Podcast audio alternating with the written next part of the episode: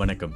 நான் RJ Joe இது ஒரு பயணத்தின் பதிவு. எழுத்தாளர் ஆசைப்பட்ட மாதிரி அந்த பயணம் அமைஞ்சுதா? பஸ்ஸில் இருக்கவங்கெல்லாம் ஆடுனாங்களா? பாட்டு போட்டாங்களா? அப்படின்றதெல்லாம் வரிசையாக பார்த்துட்ருக்கோம். அந்த வகையில் காலையில் பிரேக்ஃபாஸ்ட்டை முடிச்சுட்டு பஸ்ஸில் பயணத்தை தொடங்குறாங்க.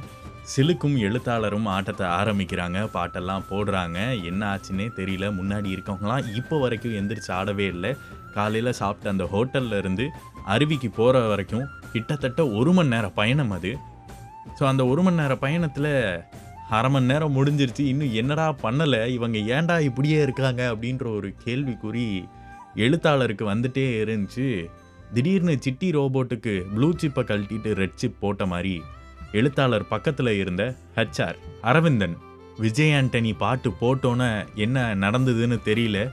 திடீர்னு எந்திரிச்சு ஆட ஆரம்பித்தவர் தான் அவரோட ஆட்டத்தை கண்ட்ரோல் பண்ணவே முடியல யாராலையும். ஸோ பரவாயில்ல நம்மளுடைய முயற்சிக்கு பலனா ஒருத்தர் கிடச்சிருக்காரு அப்படின்னு எண்ணிக்கிட்டு இருக்கும்போது அதை பார்த்த வெங்கடேஷ் நடன கலைஞர் அவரும் உள்ளுக்குள்ளே வந்து ஆட ஆரம்பித்தார் மனசுக்குள்ளே ஒரு ஆத்ம திருப்தி. ஓகே.